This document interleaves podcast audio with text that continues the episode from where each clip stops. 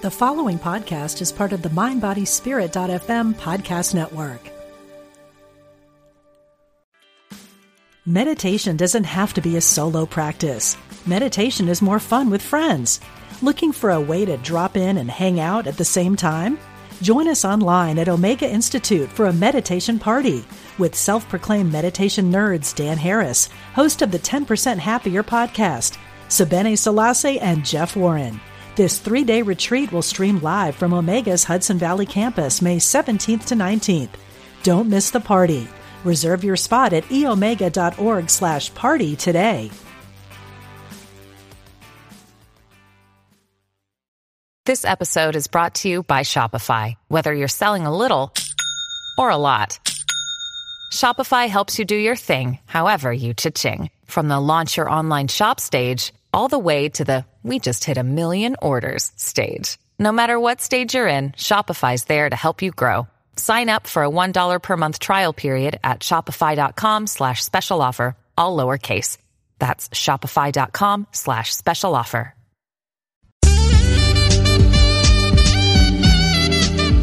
Unity Online Radio, the voice of an awakening world.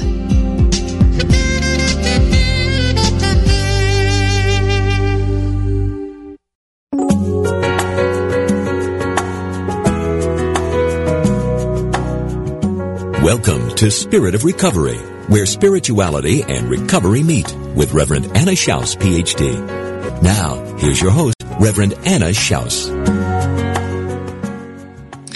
Welcome to the Spirit of Recovery, the place where spirituality and recovery meet, where we support your spiritual growth in recovery. My name is Anna Schaus, and I'm your host. Thank you for listening with us today. I'm very glad that you've joined us. We've got another great program bringing you a great guest, and I know you're going to be inspired and have your mind and heart opened and illumined.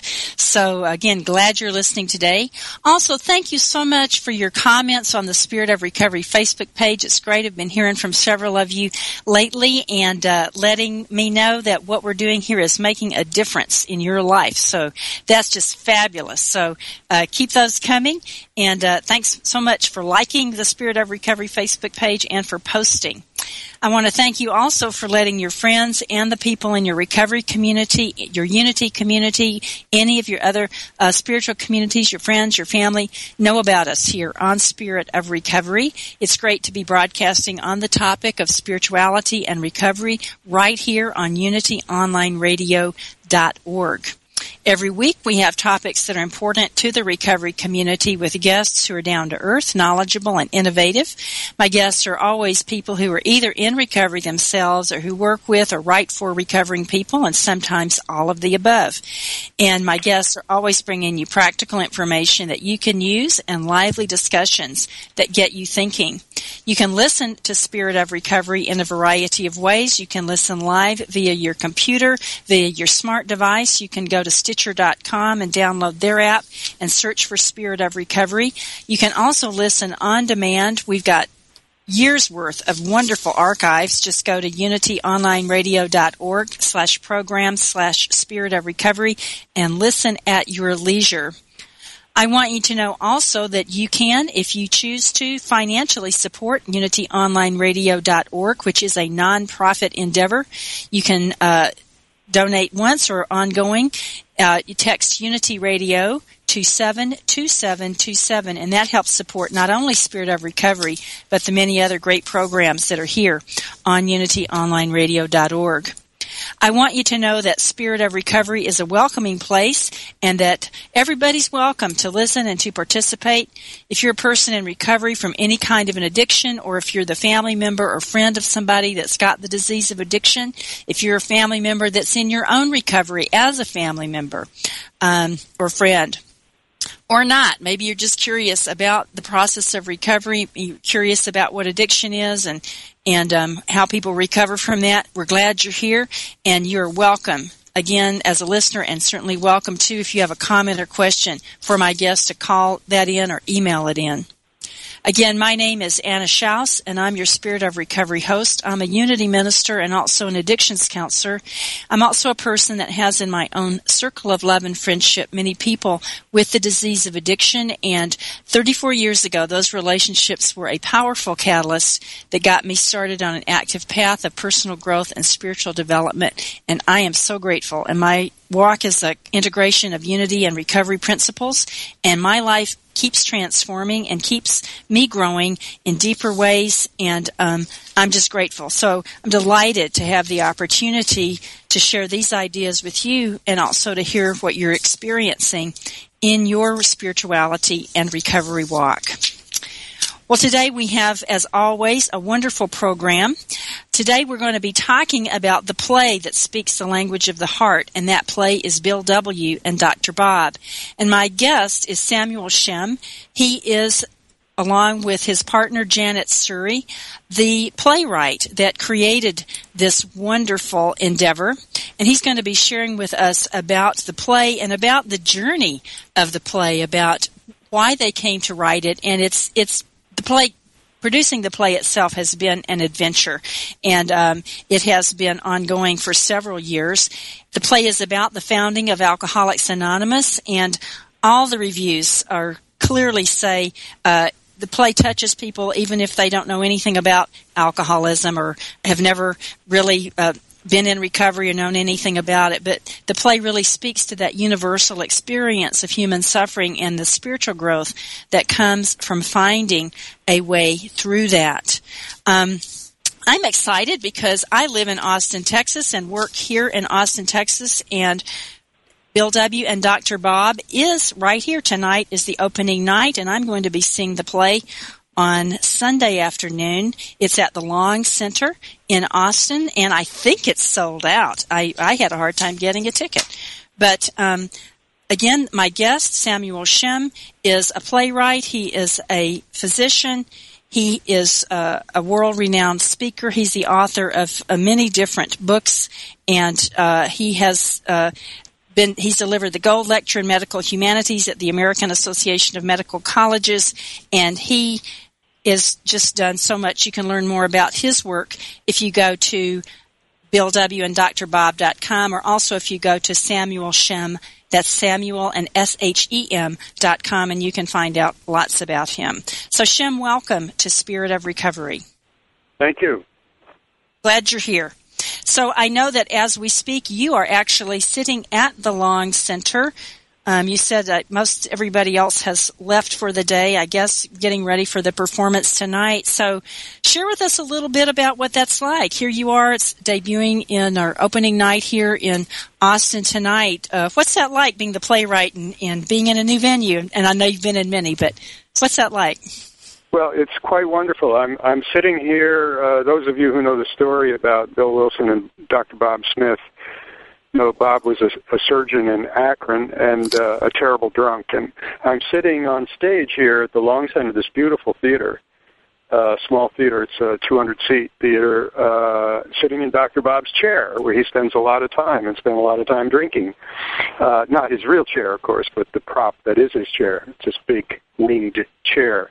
As he says at one point in the play, I used to live in that chair, you know, mm-hmm. uh, when he was just drinking. But um, it's it's absolutely wonderful to be here. You know, everything's quite quiet. There's this huge number of empty seats, the props, the chairs on stage, table, a beautiful uh, mural backdrop. of uh, that was painted by a very uh, well-known Costa Rican artist uh, for our opening in Costa Rica in December, uh, and that's the backdrop for the play. Uh, I uh, have been with this play for many, many years. My wife, Janet Surrey, and I uh, got the idea, if you can imagine, in 1986. We were both, uh, I was a psychiatrist at that time, she was a clinical psychologist, and we wanted to work together, and we had never done that. And so we did a smart thing. We, we chose two things to work on one from her area of expertise and one from mine. And mine was writing novels and plays and hers was uh, kind of a new theory of psychological growth and health. uh, which was really based much more on a feminine rather than a masculine model. The masculine model of what good psychological growth and health is, is that it resides within a single self, right?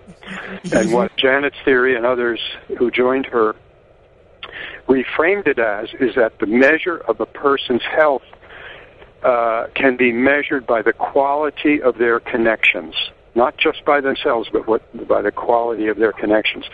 So we chose to start doing male-female dialogues uh, together to try to explore that theory, uh, to see if we could help make peace between men and women, and wrote a book after we did uh, 20,000 men and women and boys and girls, we wrote a book called We Have to Talk Healing Dialogues Between Women and Men, which you can get.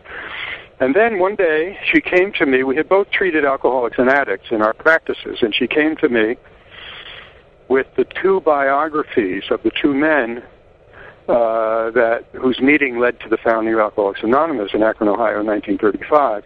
Some of you know uh, one is called uh, Pass It On, which is the story of Bill Wilson, who was a stockbroker from New York, and the other is called Dr. Bob and the Good Old Timers, which is the biography of Dr. Robert Smith, who was a surgeon in Akron, Ohio. And we read, that we were sitting out, we read these books, and they just blew us away. It was just an incredible unlikely story of how these guys met and then how they discovered a long treatment in, in for recovery from alcoholism. And um, we, we were sitting out on some rocks and we were thinking, well, what should we do with this? And we were amazed. This is in 1986. Nobody had written this. It's this great American success story. You know, the meeting that they had in 1935 in Akron is replicated all over the world tens of thousands of times. 5,000 meetings a, a week in, in the greater New York area, for instance.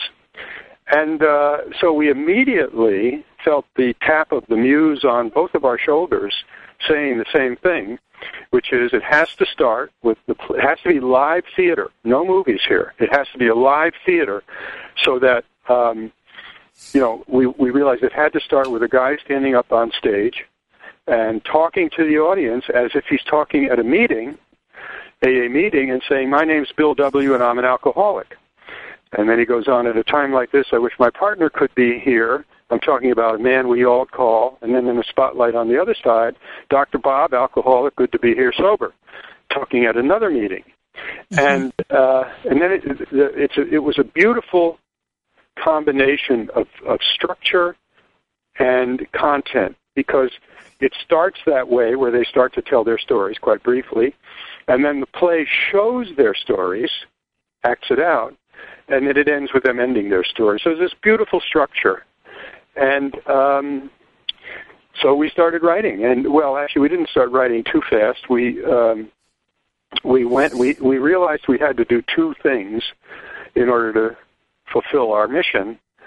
One was that it had to be a great play, or else nobody would want to see it. The second was that we had to stay as close to the authentic history as we could possibly find. And so we met everybody, we talked to everybody, we read everything, we went all over the country, spent time in Akron and in Vermont, where they were both from.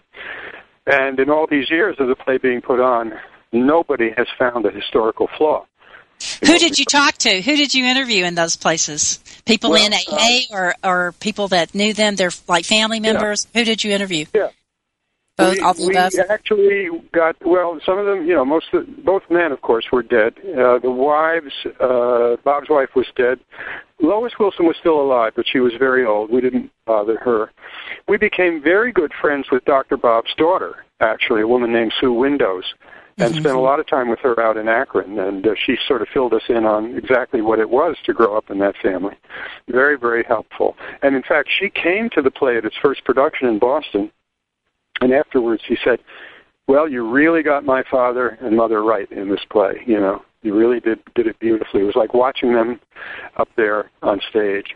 Wonderful. Um, and Sue knew Sue knew Bill. She had met Bill W. too, right? Because Bill had stayed some with their family. So did she know Bill a little bit? Yeah, she was. She was a teenager when Bill moved, Bill uh, moved into their house for several months in 1935. Mm-hmm. And uh, Sue Windows, of course, remembered Bill. Yeah, told us she was only about she was about 16 at the time, so it wasn't. Uh, but and and over the years we've met. Well, like you know, it just finished a month long run off Broadway in New York, and apparently I wasn't there, but at the last performance, someone who was the grandson of a very important person in the in the uh, play Henrietta Seiberling, he came up and he said, "Oh, that was my grandmother." You know, that was on stage. So Wonderful. Yeah, it's very. I can't tell you how moving it is to do this play. I mean, the one thing I I, I would like people to know is that my service, my service in Alcoholic Anonymous is this play. That's what I dedicate my life to. I've dedicated, well, I mean, I do a lot of other things, but in terms of alcoholics, I used to treat a lot of alcoholics and addicts using 12 step principles. But what I, um, what I, this is, this is what I do in order to uh, help those still suffering and affirm and celebrate and inspire those who are in the program. And I'll tell you one story that was sort of it was sort of wonderful. The first time the play was ever done in front of a live audience, the actor, this was in Boston, and the actor got up. He wasn't in an AA. The actor got up and he started the bill. He said, "My name's Bill W. and I'm an alcoholic." And there were a lot of AA people people in the audience that shouted out, "Hi, Bill!" And he laughed. he was uh-huh. startled or actually, he was startled, and he gave this kind of startled look, and they all laughed, and then he laughed, and then everybody applauded. And I said to Janet, sitting beside me, I said, "This is pretty good." Uh, the first line of the play, and look, you know. Are you making so, that connection? Right. Isn't that amazing? So, um, you know, so it wasn't an easy play to write, but we did write it. Oh, uh, one other thing I wanted to tell people listening, if they're at all interested.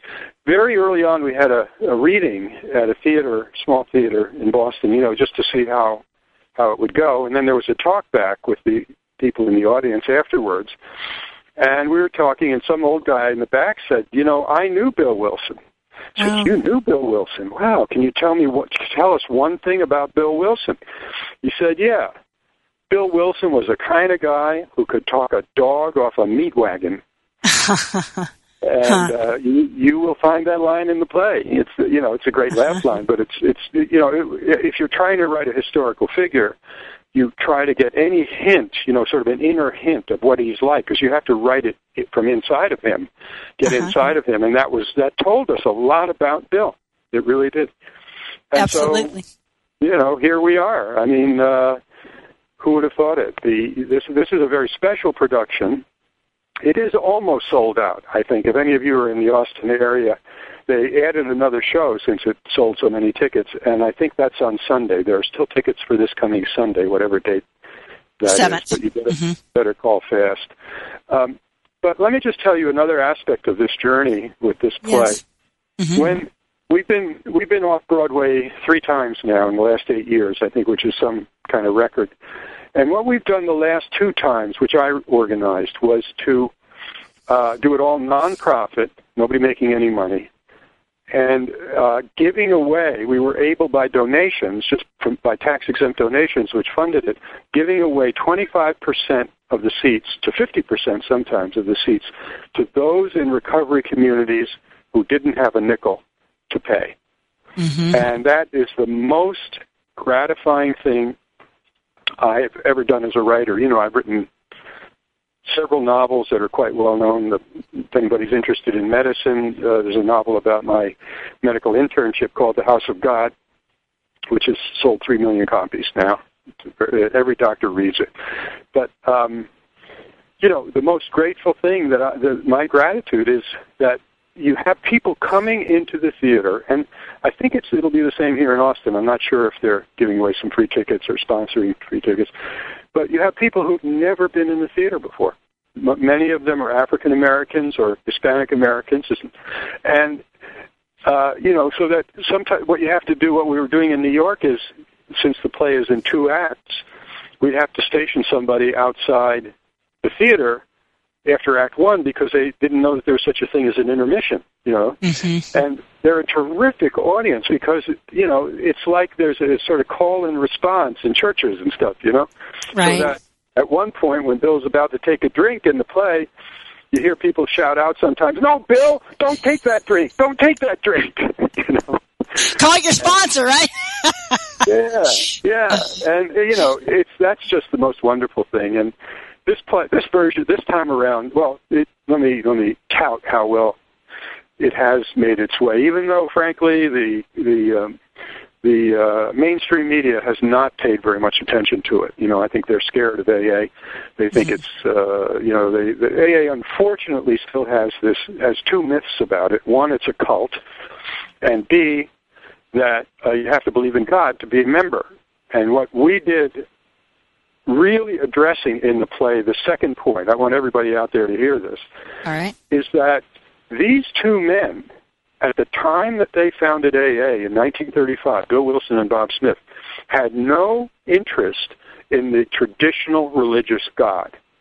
And mm-hmm. in fact, they were running away from God because they had tried prayer, they had tried religion, and it didn't keep them from a drink. That's a main theme of the play main theme of the play.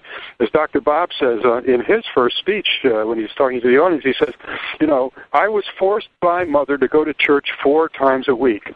When I was free, I vowed I would never darken the doors of a church again, a vow I have kept religiously for 40 odd years. You know, uh-huh. it's full of humor, this play, because Bob was a very, very funny guy. Um, and uh, I lost my train of thought a little bit of where I was going well, with this. But... hold on. It's time for our first break. And right, we'll, we'll get you back on track there, Shem. Thank you okay. so much. Listeners, we're going to take a break, but stay with us. Our topic today is the play that speaks the language of the heart. Bill W. and Dr. Bob. My guest is Samuel Shem, or his pen name is Steve Bergman. He and his wife Janet Surrey co-wrote the play that we're talking about today. And um, Shem is a novelist, essayist, playwright, and activist. He's a graduate of Harvard College and Medical School. He's an Oxford was an Oxford Rhodes Scholar, and he was on the faculty of the Harvard Medical School for 35 years, and is uh, just a delightful person. So stay with us. We'll be right back and um, continue talking about the play that speaks the language of the heart.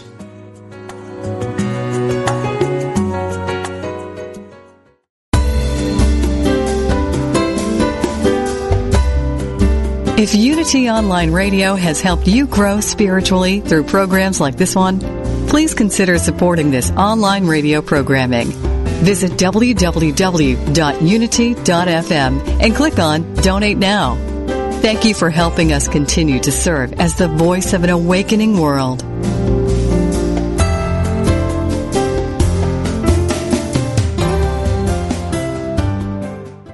Do you ask with childlike wonder, what is the nature of God? Who is Jesus? What is the Christ? How do we know what we know? When you ask these or other heart-centered questions about the non-physical, intangible aspects of life, you are, on some level, a student of metaphysics. New from Unity House and nearly five years in the making, Heart-Centered Metaphysics, a deeper look at Unity teachings is now available. This is Paul Hasselbeck, author of this quintessential study guide. Enjoy a deeper exploration of universal spiritual principles and truths, whether you're just starting or have been seeking for years. Each thought-provoking chapter of Heart Center Metaphysics speaks to truth seekers like you, providing essential tools to help elevate your consciousness and create spiritual transformations in your outer life and circumstances.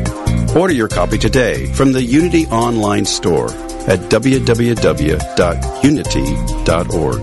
Then click on Shop.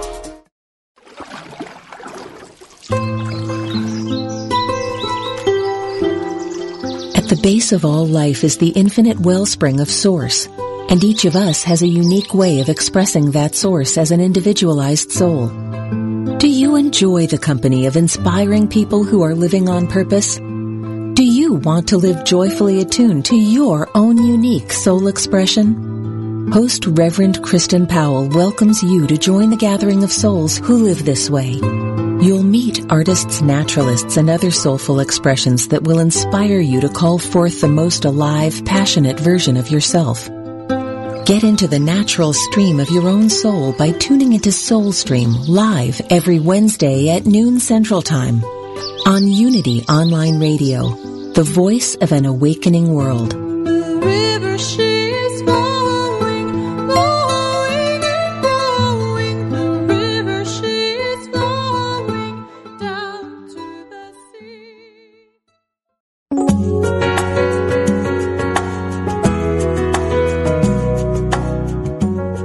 Listening to Spirit of Recovery with Reverend Anna Schaus and her guest.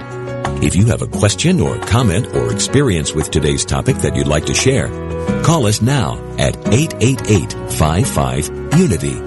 That's 888-558-6489. Call now or email us at spiritofrecovery at unityonlineradio.org. Now, back to the program. Welcome back to Spirit of Recovery. If you're just joining us, my name is Anna Schaus. I'm your host, and our topic today is the play that speaks the language of the heart, Bill W. and Dr. Bob. My guest is the co the co-playwright of that play, and his name is uh, Samuel Shem. His uh, pen name is Steve Bergman, and uh, he co-wrote the play with his wife Janet Surrey. And uh, Shem is a novelist, an essayist, a playwright, and an activist. He's a graduate of Harvard College and Medical School and Oxford as a Rhodes Scholar. He is he's written several novels. He's written a wonderful uh, medical novel that's read by many physicians and very helpful to them. He has practiced as a psychiatrist and um, has been on the faculty or was on the faculty of Harvard College and Medical School for 35 years. You can learn more about the play and about him if you go to www.billwanddrbob.com or to samuelshem.com and that's Samuel S H E M dot com. Before I get back to my conversation with uh, Shem, I would like to invite you to share a moment with me called the Serenity Minute. It's a moment that um, allows us to take a breather, to make that conscious contact with our higher power, to share a constructive idea, and to relax for a moment. So I invite you to relax, to feel that peaceful presence of your higher power as you understand it and to breathe and to relax and to share with me this constructive idea. Spiritual light shines in me brightly and all is well. Spiritual light shines in me, through me, and as me brightly, and all is well. And now we take a moment in the quiet.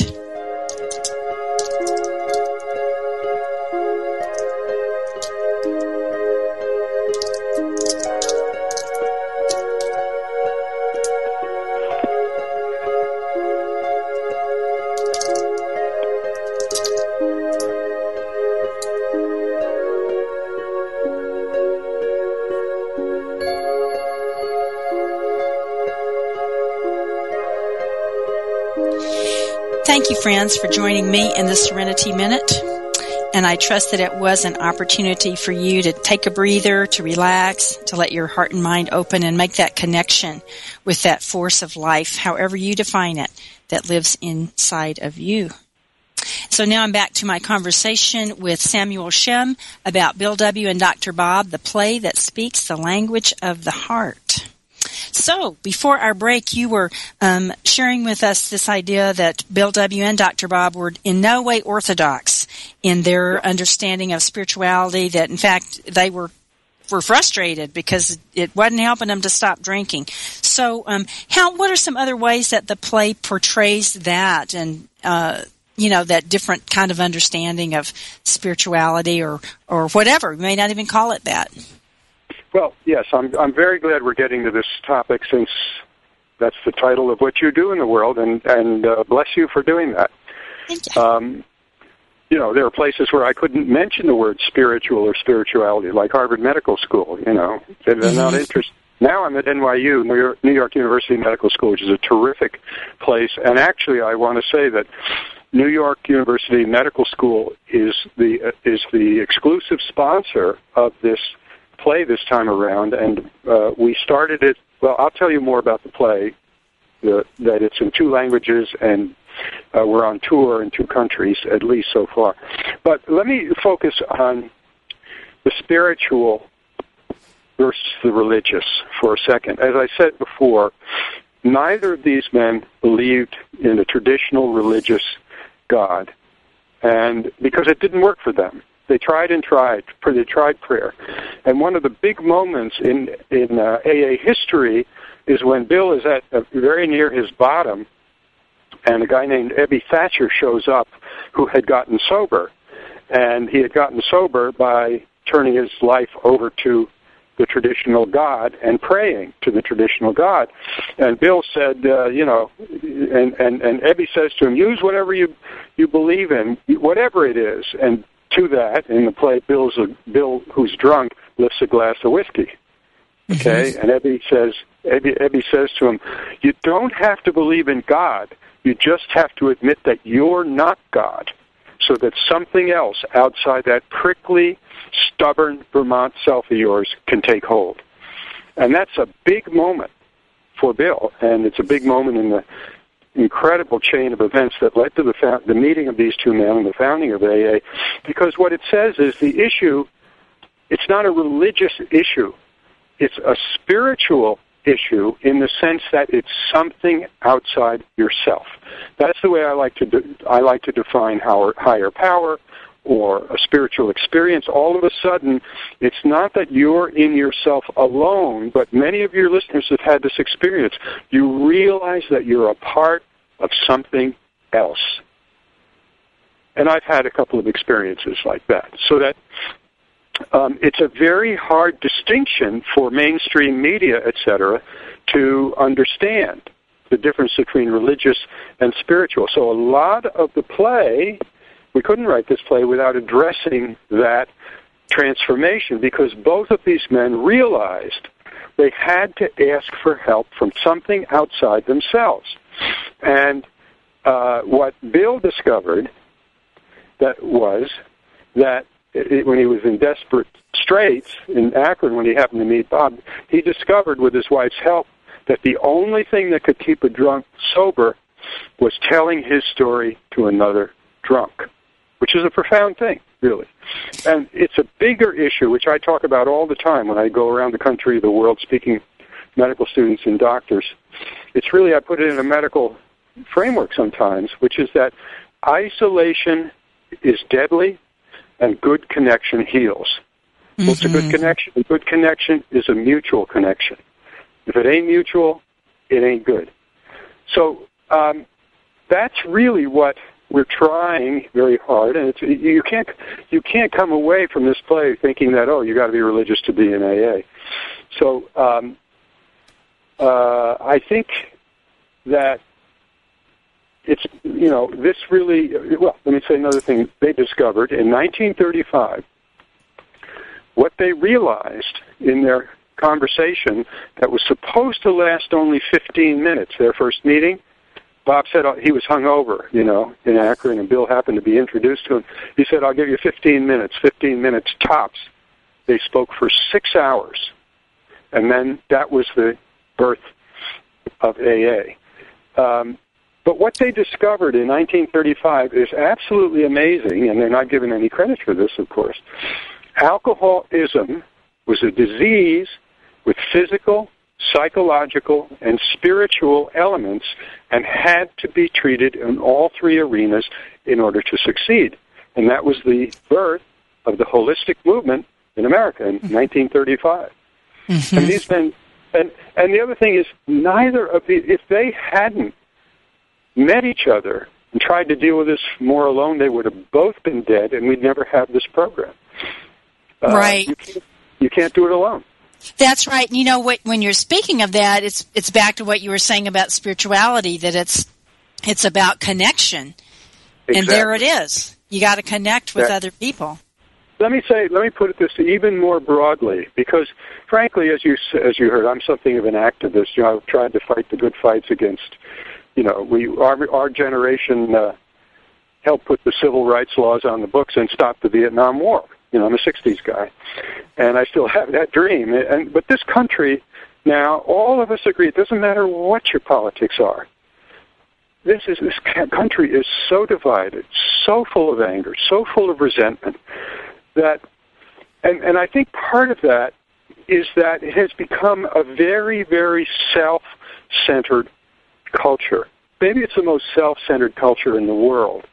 And um, what is really needed is not people to say, I think this and you think that and we can't get along.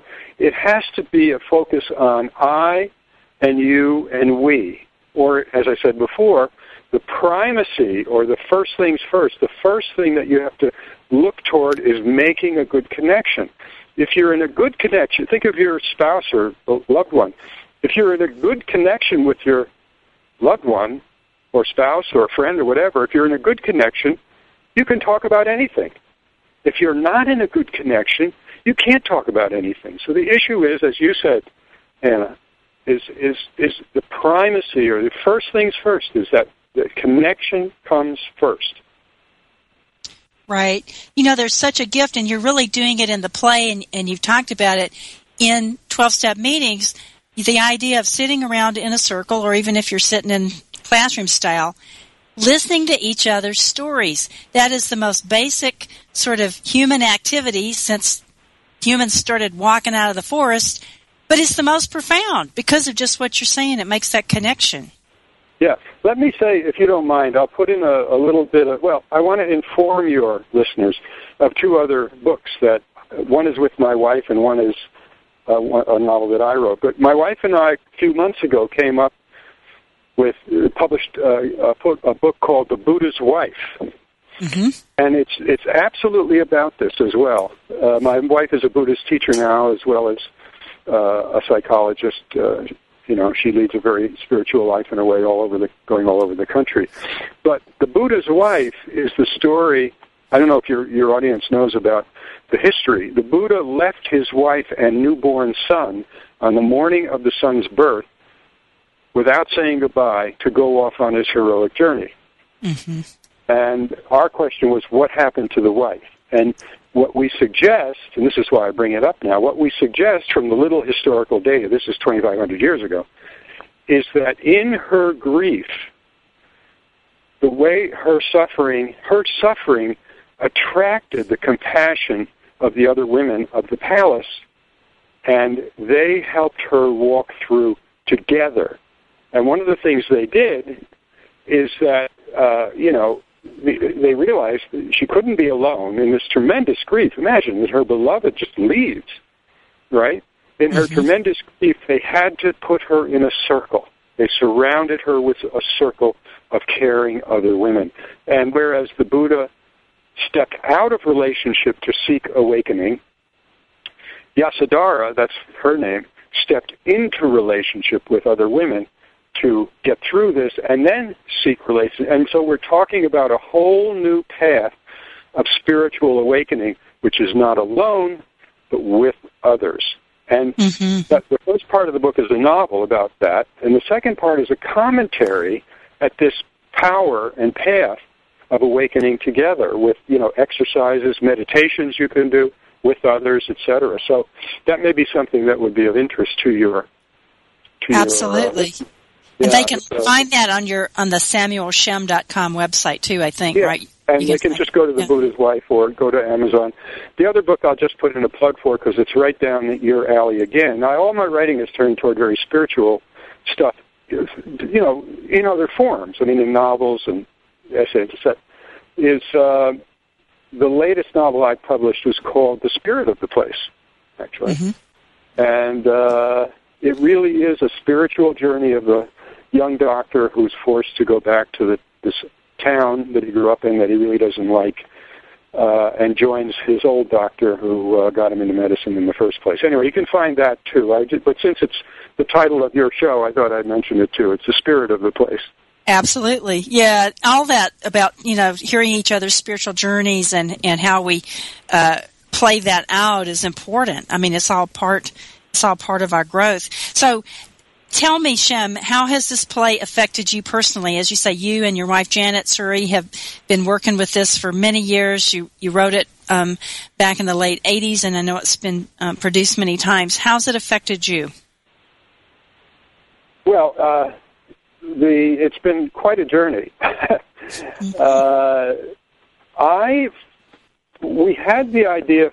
Well, I had been I had started being referred patients as a psychiatrist who were in trouble with alcohol and drugs. They were in in the hospital I worked at, so I started to uh, work to do psychotherapy with them and learn about AA. And I realized I didn't know much about AA, so I had to learn more. So I started going to AA meetings, and I saw more transformation of character in those meetings uh, of these alcoholics and addicts than I ever saw really in my uh, long-term therapy with people who weren't alcoholics and addicts. You know, you take the alcohol out of a person, you have a person, a good person usually, pretty good person, uh, especially if they work the steps of AA.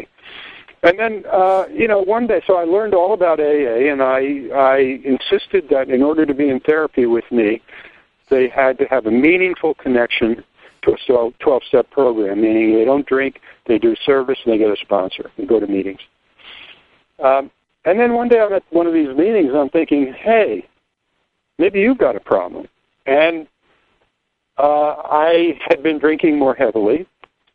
Um, I hadn't just lost anything at all. And I didn't have to go into rehab or anything like that. And I said, well, look, why don't you try to stop? You know, stop and see what happens. And I did. And uh, my life changed. It totally changed for the better. Even though I wasn't, you know, I didn't think I was really a bad alcoholic or anything like that. And that was 26 years ago, and I haven't had a drink. Mm-hmm. Um, and uh, what I did notice is that when I looked back over my life, uh, you know, it's like all of our lives. With the sing- with the flutter of a butterfly's wing, we might not be here. You know, all these different cha- events that happen in our lives. If a butterfly's wing goes one way or another, right? Looking back, and I realized I could have been dead a lot of times from alcohol, different ways. You know, and I, and and also I realized that I had treated people number of people pretty badly, things I really can't even to this day talk about. So uh, I, it, it's funny because we were working on the play for a couple of years before um, I took that step. And what happens to people who work on this play? It's really interesting because it's such a powerful, loving story about how these guys were going to die and they met each other, they helped each other, they realized that through connection they could live and they could pass it on to other people. Um, and anybody who you know, we've had you know, been so many productions. We've had we've had actors that have been really heavy drinkers or even alcoholics that played in some of these parts. But by the end of the run of the play, guess what? They mm-hmm. can't keep, keep doing it. They go to meetings. You know, mm-hmm. even the mm-hmm. cast and the crew, and it has a profound effect on people because, um, well, someone asked me in an interview uh, a couple of years ago, "Why do you write?" And uh, I'd never thought of that. I just write, you know. I love writing novel fiction, especially I love and plays. And I said, well, two things came to mind. One is I write to address the injustice in the world, and that comes from my '60s idea that you can do that.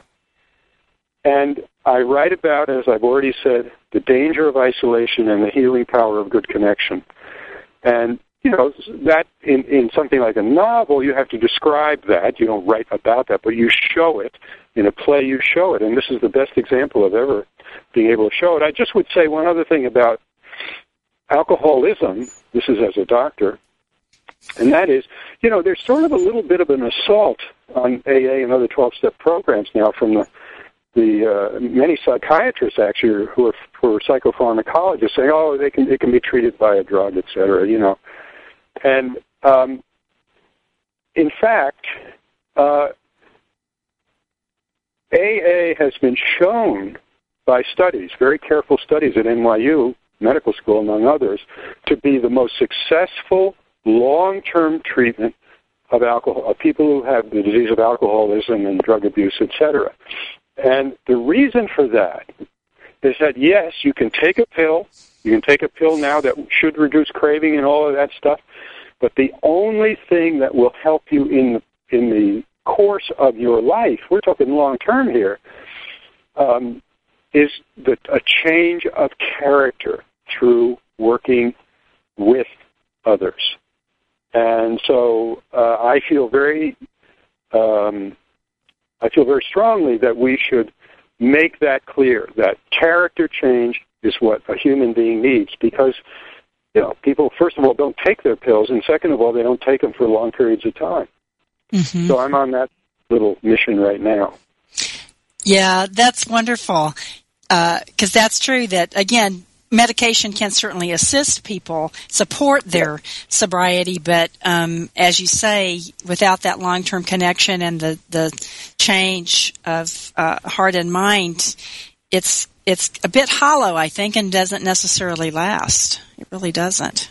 Yeah, I think. Well, I think the data supports that. Yeah, and it does, and that's the thing too that sometimes um, people don't believe that, but it's a fact that the data Absolutely. does support what you're saying. Absolutely.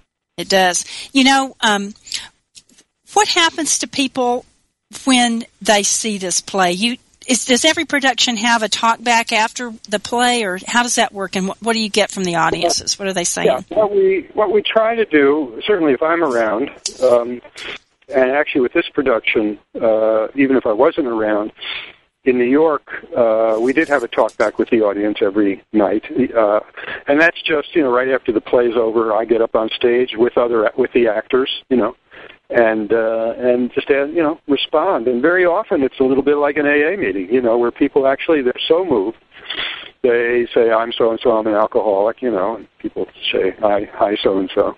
It's it's it's just it's very very moving uh, to do that. It's like you know I mean, and also we've had people come from all over the country just to see this, from all over the world. Uh, it's it's uh, it's quite amazing. The, the other thing I didn't really mention this this particular production is very remarkable because uh, we had the idea that we would do it in two languages, English and Spanish, but just with the same cast. So some performances would be in English and some performances would be in Spanish.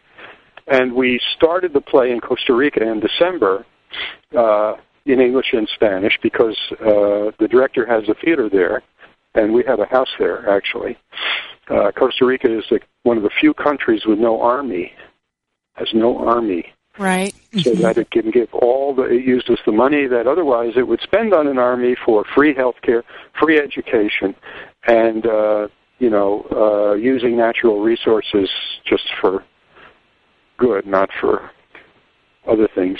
Uh, so it started in in Costa Rica in December, and then we moved it to off Broadway for a month, sponsored by NYU Langone Medical School, which is unheard of. A medical school sponsoring a play about al- about the founding of Alcoholics Anonymous. Well, why is that?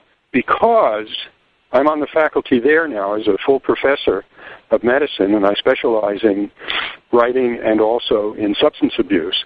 And I went to the dean and I said, I think this play can serve in New York City as a focus for an initiative on alcoholism and its treatment. And I, am asking for, and then it would go, and then after New York, it'll go all around America, and in Spanish, go all through Central and South America. And he didn't blink. He's such a great guy. It's Dr. Bob Grossman. He's the head of NYU Langone Medical Center. And he said, "Yeah, I think that's a very good idea." And so they jumped in as a, as the exclusive sponsor. And around the play in New York, we had colloquium about alcoholism and its treatment up at the medical school, where the actors came up and performed. So it's re- and and we gave uh, free tickets to medical students as well as to other people who didn't have money. And that's in some ways one of the most moving things that's ever happened with this play. Texas is our last stop for now. We don't have any more money. but, um, but if we do raise money, we'll take it through the rest of the U.S. And uh, I would love to take it throughout Central and South America because alcoholism is a huge problem, and AA is a huge resource all through Latin America. It's really amazing. Little towns, they have these uh, buildings with the AA logo on. Wonderful. Wonderful. That's our well, dream. So you're, you're, uh, as they, they're saying in politics these days, the billionaires, uh, if the millionaires and billionaires, if anybody's in recovery out there and really wants to help with a tax exempt donation to get this thing going right through the U.S. and and uh, Latin America, that'd be great. And you know, our first experience here in the the Long Theater in Austin is it literally was sold out about a month ago because there's so many people who would want to see this play. Yeah, they really are. As I said, I had a hard time getting a ticket. like, wait a minute, I had to change my the day I was going and stuff. But I was thrilled. Um, I uh, had a little conversation with somebody just that I know personally that uh, is affiliated with the Long Center and expressed that they were very surprised at how how full it was. And I'm like, yeah, I said the whole recovery community knows about it. They're all out there. You know, I've Uh-huh. seen this all over the world. You know, people don't think people are going to come to this because I'm an unknown playwright, pretty much, and you know, nobody really knows what it's about. It hadn't had really huge publicity by anybody. We've never had a big, big publicity budget, and it always breaks the box office records because the word gets out, and you have Right. the regular audience, and then you have the theater audience. And I just would say, uh, everybody agrees. All the all the uh, all the uh, critics agree uh, that it's just a good play. Remember, I said we had two goals to write a good play. It's just a good play. So you don't have to know anything about the subject matter. Although, what we like to say is everybody either is an alcoholic or knows an alcoholic, right? It's a Yep, huge, right. pro- huge problem. hmm Yeah, and you know your story, Shem, of what you said about. I'm guessing, you know, you were uh, probably, as you say, highly, very highly functioning. So I'm, Yeah. I'm making a guess here that it wasn't. Nobody in the outer would have thought that for you that there was uh, a need for recovery, but I'm guessing it was in the quality of it, somehow your inner life or your closer relationships. Is that Yeah. kind of hitting the mark? Yeah, you just, I just noticed the, the way. Yeah, you're exactly right. I noticed the effect on my uh, relationship with Janet and on my other relationships. And looking back, I saw some times that I really did things that I not only were dangerous, but to me, but and others, but that were really not very. Uh, what's the word? You know, taking a in, in AA they talk about taking a searching and fearless moral inventory. Well, my moral inventory had some big gaps. You know. Hmm Right. Yeah. And that's sort of the gift of recovery. It, it puts a, a different lens on what we consider as health or what we consider as, um, uh, you know, as you're saying, a, a mutual connection. It, it propels one into another world, I think, Yeah. uh, into a much, uh, high quality world. Well, we just got a few minutes left here.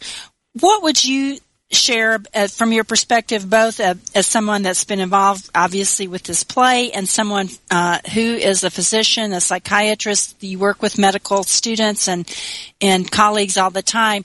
What do you see as the future of recovery in this country or across the world? Because you obviously you're you're moving across the world as well. What do you see? What do you see coming?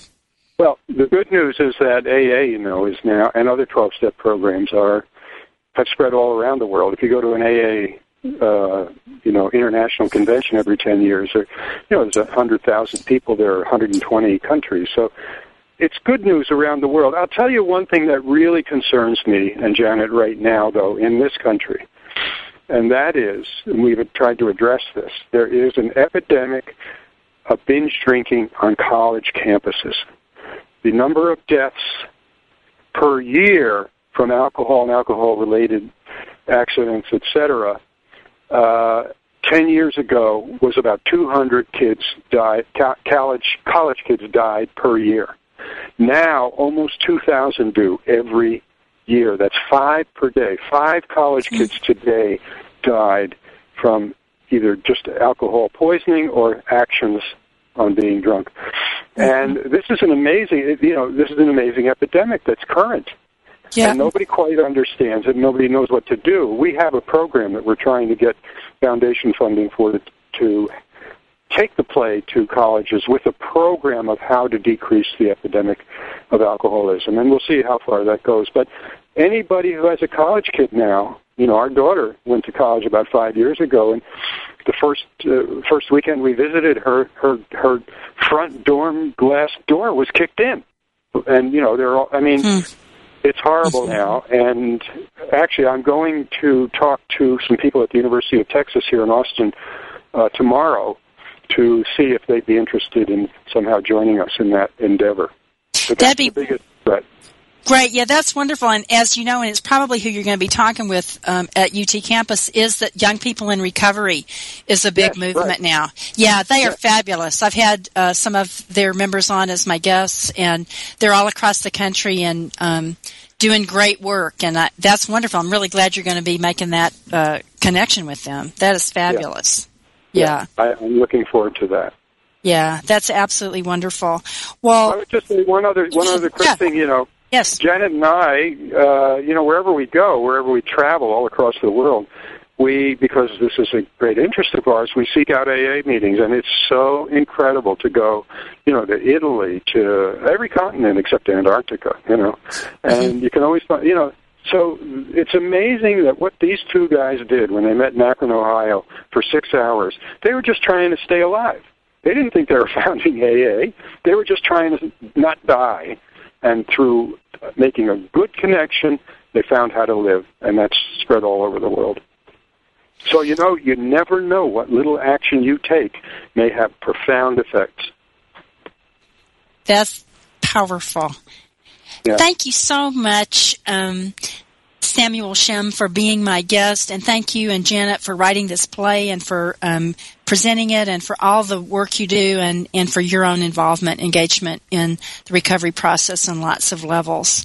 Um, You are a delight, and I'm just really looking forward to seeing the play and hopefully getting to say hi to you on Sunday afternoon. So, um, listeners, thank you for being here with us, and you can hear the whole program on archive if you want to. It'll be up later tonight. You can go back to um, unityonlineradio.org slash program slash spirit of recovery and hear the program again. And uh, many blessings, and again, thank you so much, Shem, for being my guest, and blessings on the play. It's See you all mutual. next week. Yeah, thank you so much. Bye-bye. Bye.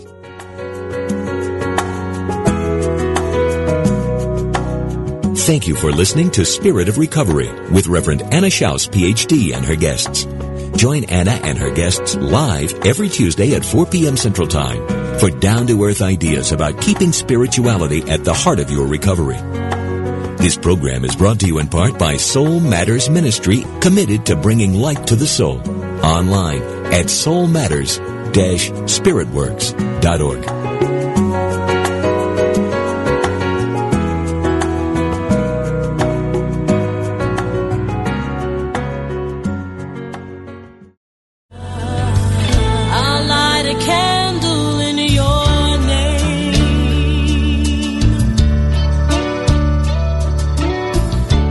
Just like life, grief is a journey, not a destination.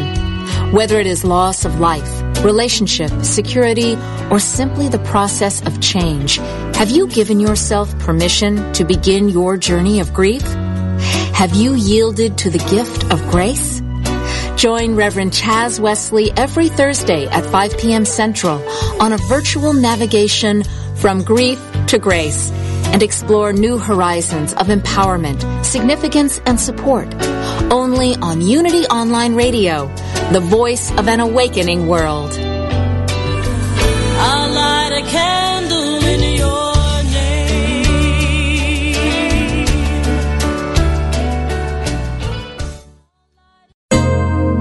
Have you ever noticed that when you cheat or lie or don't support a friend and then realize what you've done, an inner alarm goes off? It's a kind of moral wake up call. You know you've done wrong and you don't feel good about it or about yourself. By experiencing the emotions and accepting the consequences of what we've done, we can begin to accept and change ourselves. When you know you've done wrong, admit the truth, even if it's only to yourself and one other person, perhaps a counselor or minister. Then, if there's a way to make amends, to set the situation right, do so and clear the air.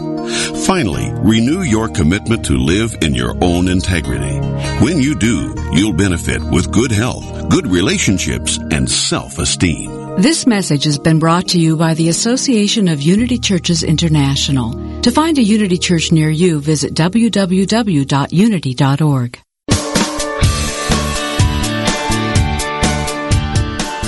You know the saying, a good deed is its own reward? Well, moving toward a plant-based diet and vegan lifestyle is one kind and compassionate act that isn't just its own reward. It will also reward you with vibrant health, boundless energy, an easy way to keep your weight where you want it.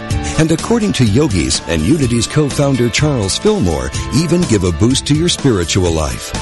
On Main Street Vegan, the radio program named for the popular book, Victoria Moran will make your move in a vegan direction easy, fun, affordable, and delicious. With enticing topics and entertaining guests every Wednesday at 2 p.m. Central Time, only on Unity Online Radio, the voice of an awakening world.